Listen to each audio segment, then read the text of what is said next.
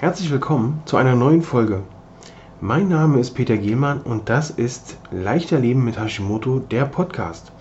Ich freue mich, dass du wieder mit dabei bist, um hier zu erfahren, wie du leichter mit Hashimoto leben kannst. Und nun viel Spaß mit der neuen Folge.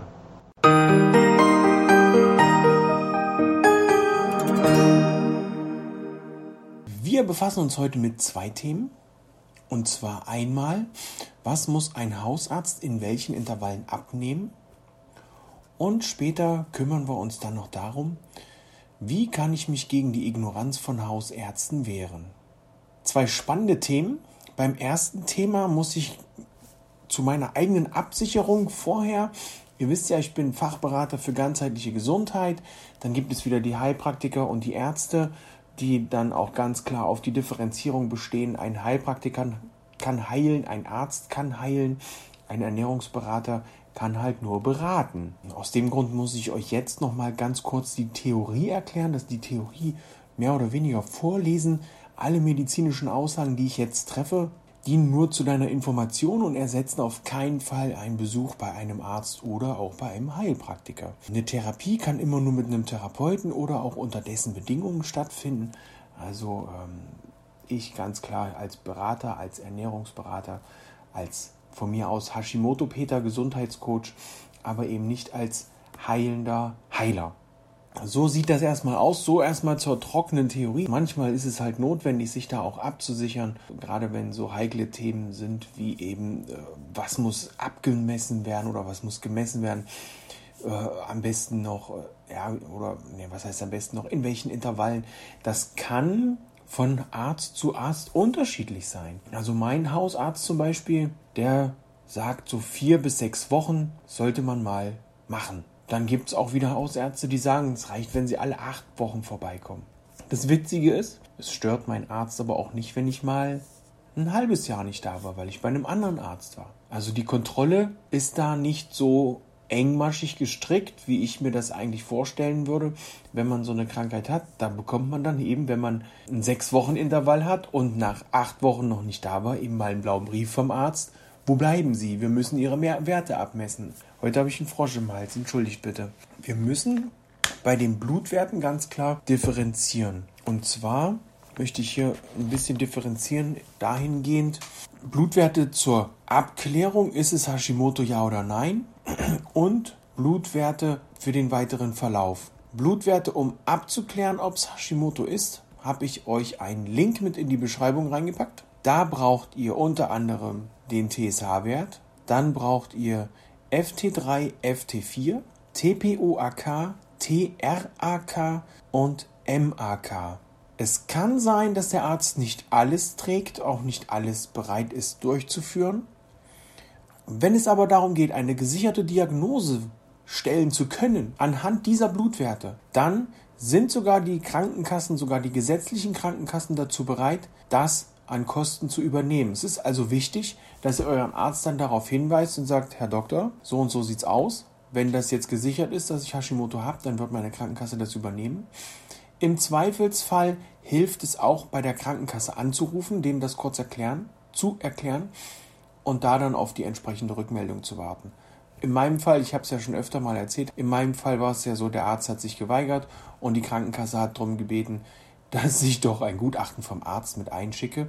Was ja eigentlich Quatsch ist, weil wenn der Arzt sich weigert, was soll der denn da in das Guthaben reinschreiben, äh, Guthaben, in das Gutachten reinschreiben? Das wäre ja, also irgendwie, ne? So, also die Erklärung der einzelnen Werte, die ich abkür dieser wilden Abkürzung, die ich eben genannt habe, die spare ich mir für heute, denn die habe ich euch in die Beschreibung reingepackt, in das Dokument, was ihr euch da besorgen könnt. Ähm, das könnt ihr dann ausdrucken. Da habe ich dann auch gleich passend ein kleines bisschen Hilfestellung gegeben, was ihr mit eurem Hausarzt machen könnt. Aber da kommen wir gleich noch zu.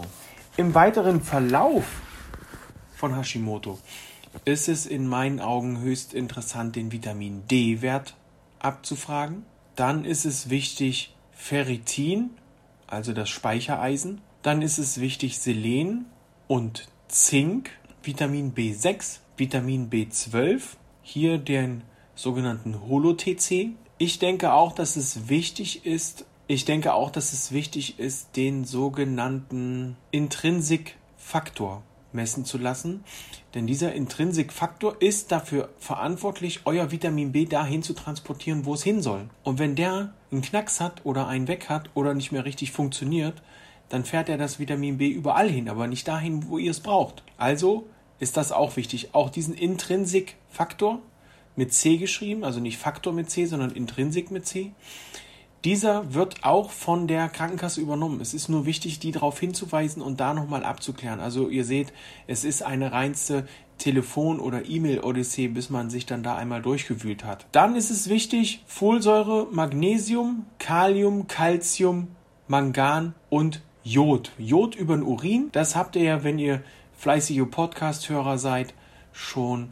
Ja, das sind so die wichtigsten Vitalwerte, die dann regelmäßig auch mit abgeprüft werden sollten. Bei dem TSH-Wert, FT3 und FT4-Wert, denke ich, dass der Arzt sich irgendwo da, rein, da irgendwo einpendeln wird zwischen vier und acht Wochen. Ganz einfach ist es empfehlenswert, das erstmal engmaschig zu machen, um zu schauen, wie sich das entwickelt. Da kann man zum Beispiel auch feststellen, wie eine umgestellte Ernährung sich auf den TSH-Wert auswirkt, auf die anderen Werte auswirkt. Und das ist dann sehr interessant.